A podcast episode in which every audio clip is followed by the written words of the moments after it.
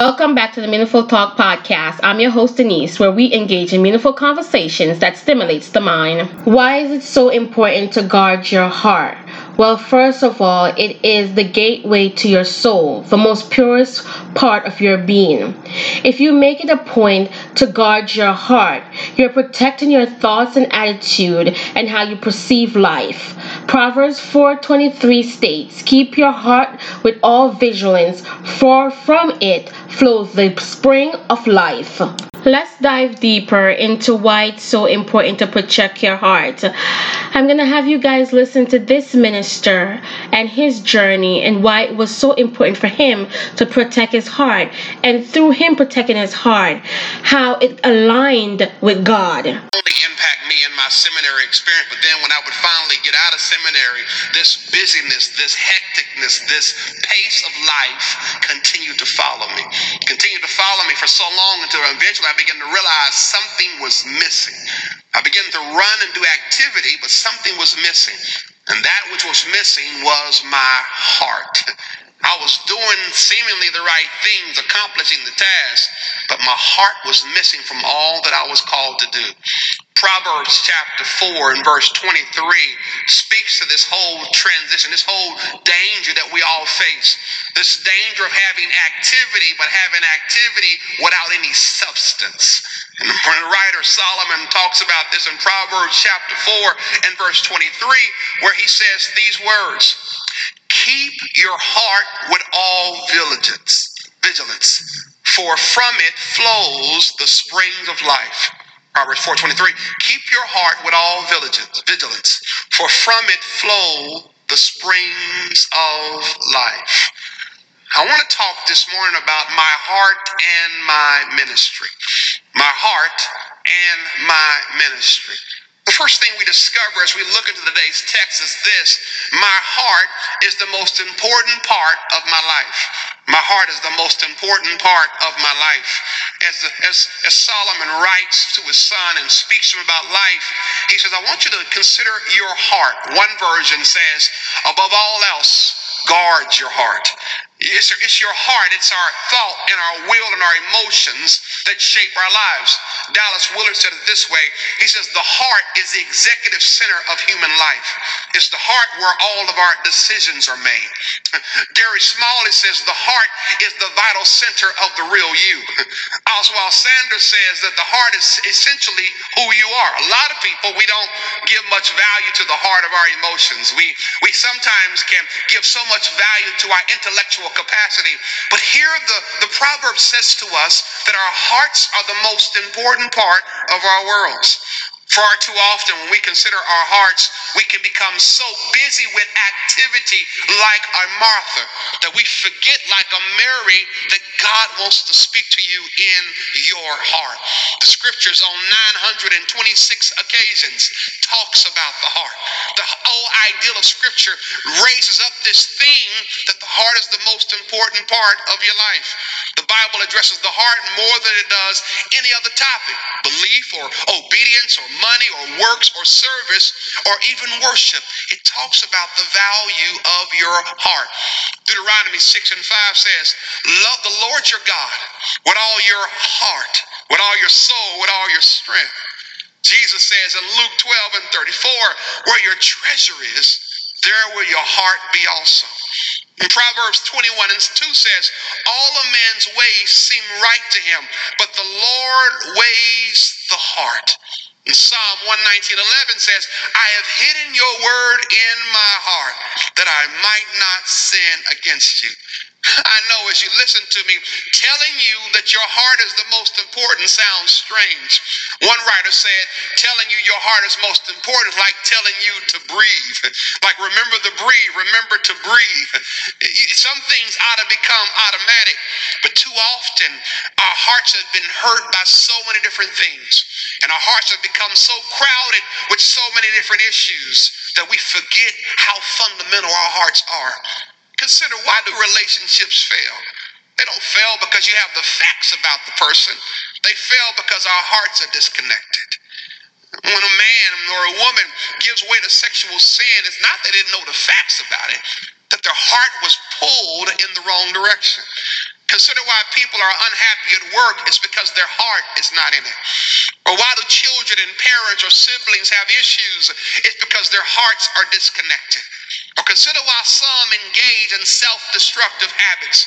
It's because they have heart issues. From a biblical perspective, there is no doubt that your heart is the most important part of your life. But not only that, my heart is the place where I connect with God and others. As he speaks and tells him to guard his heart, he's telling him that your heart is valuable, that your heart is the most important part of who you are, but the heart is also where you connect with God and where you connect with others. None of us want to be someone's project. We want to be loved. We want to be valued. We, we don't want to be checked off someone's list. We want to be respected. We want to be honored. We want to be valued. We want to be cherished. And neither does God.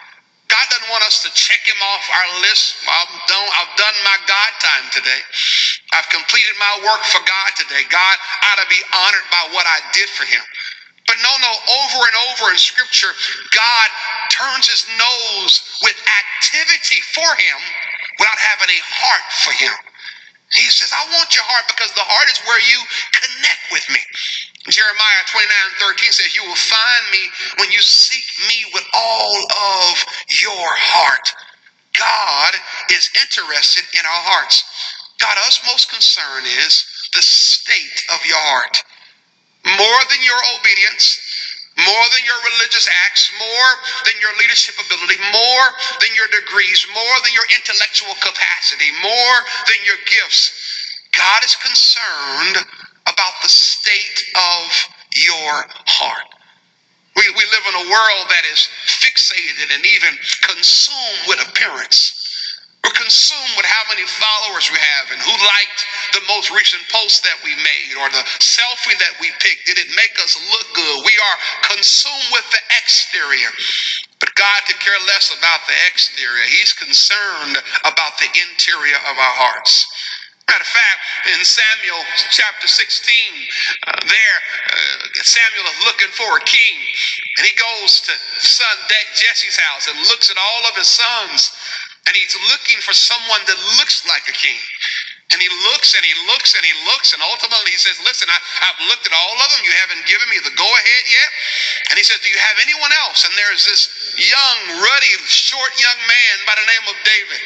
And Samuel says, Listen, God says, I mean, listen, God looks at the outward appearance, man looks at the outward appearance, but God looks at the heart. Because that's what God is concerned about. And so you and I have to be careful be careful about allowing so many things to distract us, so many things to consume us that we miss the state of our hearts. Is my heart selfish or selfless? Is my heart prideful or patient? Is my heart demanding or loving? Is my heart inconsiderate or kind? Is my heart forgiving or vengeful? Is my heart greedy or generous? Is my heart ungrateful or grateful? Is my heart arrogant or humble? Is my heart full of criticism or is it full of encouragement? If I have any problems in my life, any issues in my life, any struggles in my life, any tensions in my life, those tensions can be traced to my heart. In fact, not only does my heart is the place of connection, but the next, my heart sets the direction for my life. He says that your heart is the wellspring of life. When uh, I was just a kid, my parents once took us on a trip to, to Arkansas. And there in Arkansas, they have a place called Eureka Springs. And as we were driving there, I remember seeing water flow out of the mountains there on the highway. I remember seeing water trickle down these mountains there. Lo and behold, I would find out they would have a place there, a national landmark called Mammoth Spring. It's the largest spring and the second largest in the Ozark Mountains. And there, this, this spring produces 9 million gallons of water every single hour. It, it forms a 10 acre lake there that, that, that, that, that, is, that is one of the prominent bodies of water there. So basically, there's a natural spring that produces water, and the water fills the lake. And Solomon grabs hold of this same imagery and says that your heart works in the same way. Your heart is the source, the head of the stream. And your, your heart produces a, a flow, and that flow spreads out and impacts everything around it. He says, The heart is the wellspring of life. It's my, my, my heart. If my heart is unhealthy, everything else is impacted by that. My marriage is impacted by that. My relationship with God is impacted by that. My friendships are in, in, impacted by that. Because my heart is the wellspring of life. Everything in life flows from my heart. In some way, the heart is the of your life. It's the control center, the navigation center. It's the it's the steering wheel of my life. If my heart is full, if my heart is feeling alone, then it will cause me to take on actions sometimes to stay busy so I can get over my loneliness. If my heart is full of a desire for control, then sometimes I will take on other things to try to fill that void. John Eldredge, in his book, Waking the Dead, The Glory of a Heart Fully Alive, says the enemy knows how vital the heart is, even if we do not. And all of his forces are fixed upon its destruction. For if he can disable or deaden your heart, then he has effectively foiled the plan of God, which was to create a world where love reigns. By taking out your heart, the enemy takes you out, and you are essential to the story. It is this high value on the heart. It is this centrality of the heart in all of Scripture that causes the Solomon to then say, guard your heart. Build a garrison around your heart. Put up a wall around your heart. But Put, put your heart under protective custody because your heart is so valuable to God, because your heart is the place of connection, because your heart controls everything around it. So I just want to offer three ways to guard your heart. Three ways to guard your heart in our final time together. Uh, three things. Here it is. Guard your heart from insecurity.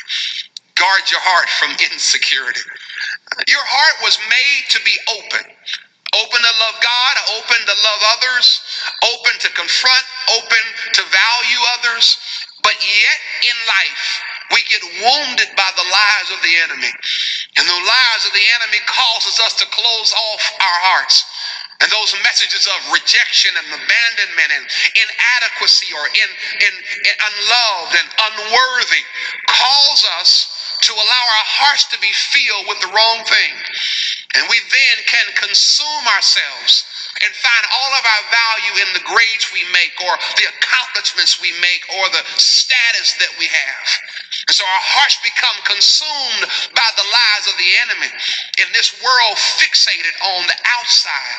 If we're not careful, our hearts become consumed with jealousy, even envy, even competition, even with this desire to prove ourselves and to validate ourselves. But you got to guard your heart against the lies of the enemy and instead fill your heart with the truth of God.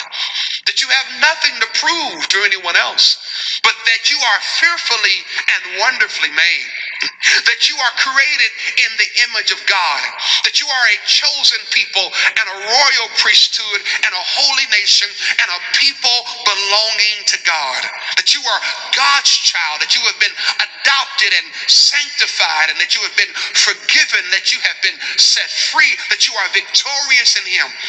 So when the enemy wants to whisper to you about your past or about your struggles or about your weaknesses or about your issues, you remind yourself of what God has already written on your heart from the foundation of time that you are his child and that he has a purpose and a plan and a work that he has called you to. Guard your heart from insecurity because insecurity will make you spend your life trying to impress people that will never be satisfied. But instead, finding your security in your identity in Christ that gives you an inner strength, strength no matter what you what you go through in life. That's really what your devotional time is really all about. Your devotional time is a daily time, not to check off because you had to do it for class, but your devotional time is a time when you realign with God to help your heart to connect with His heart.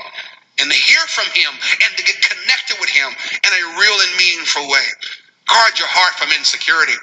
But not just that, guard your heart from bitterness. from bitterness, from bitterness. You know, conflict is a part of life. We may not like to admit it at times, but conflict shows up when we least expect it.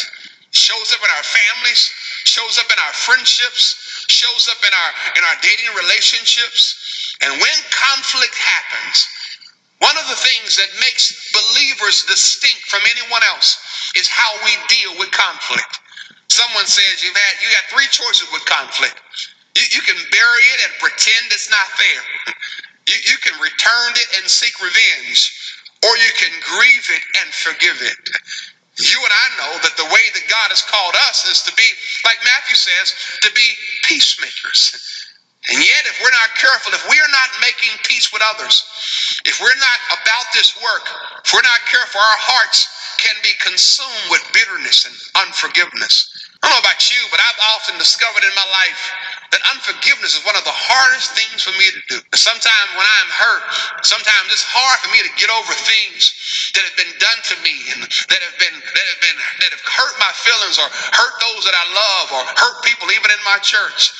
But over time, I've learned more and more that God's way is always the right way that this work of unforgiveness, that when I hold on to stuff in my heart, when I harbor resentment, when I harbor pain, the Bible says that God doesn't even hear my prayers.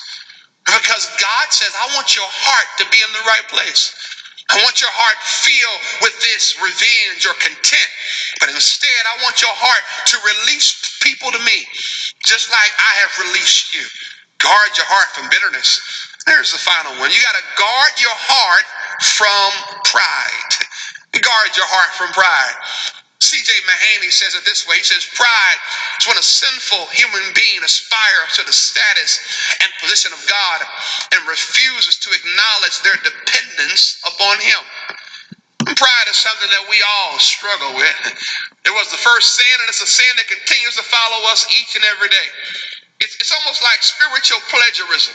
It's where you put your name on God's papers. It's where we sometimes take credit for those things that we know truly belongs to God.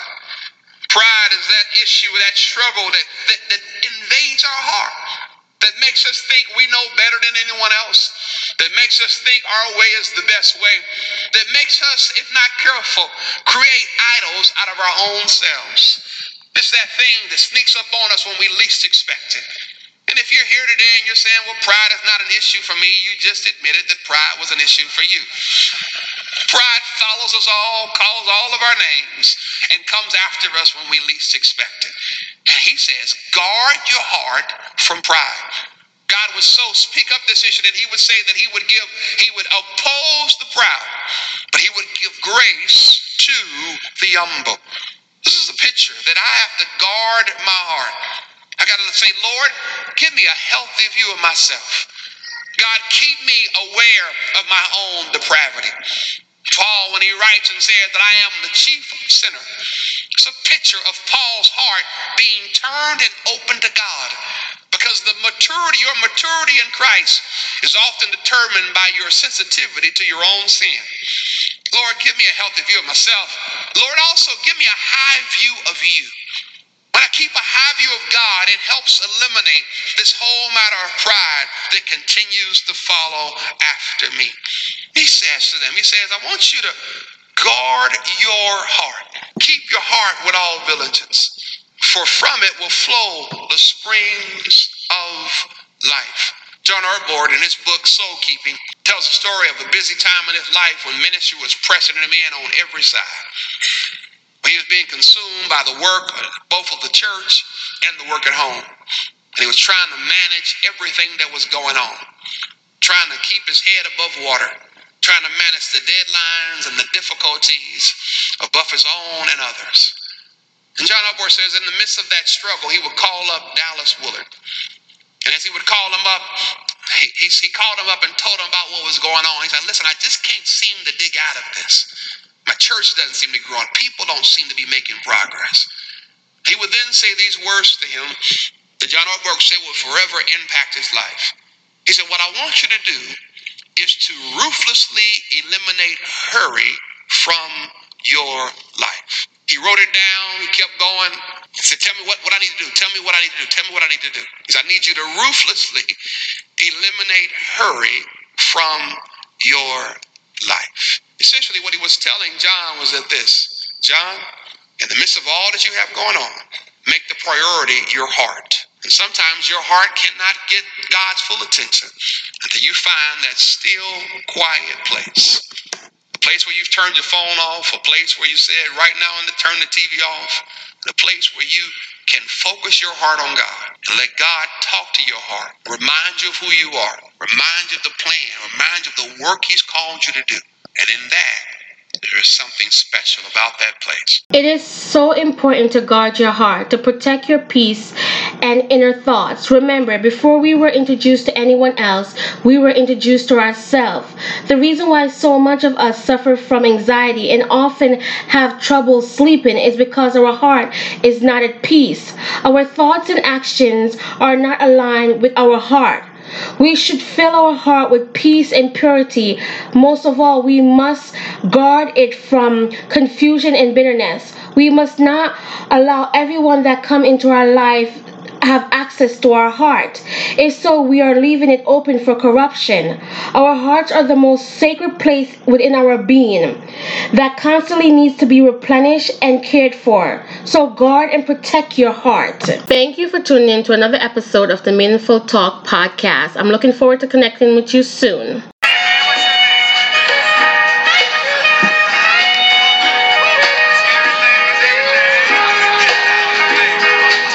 Episode of the Meaningful Talk podcast drop every Wednesday on Spotify or wherever you get your podcasts.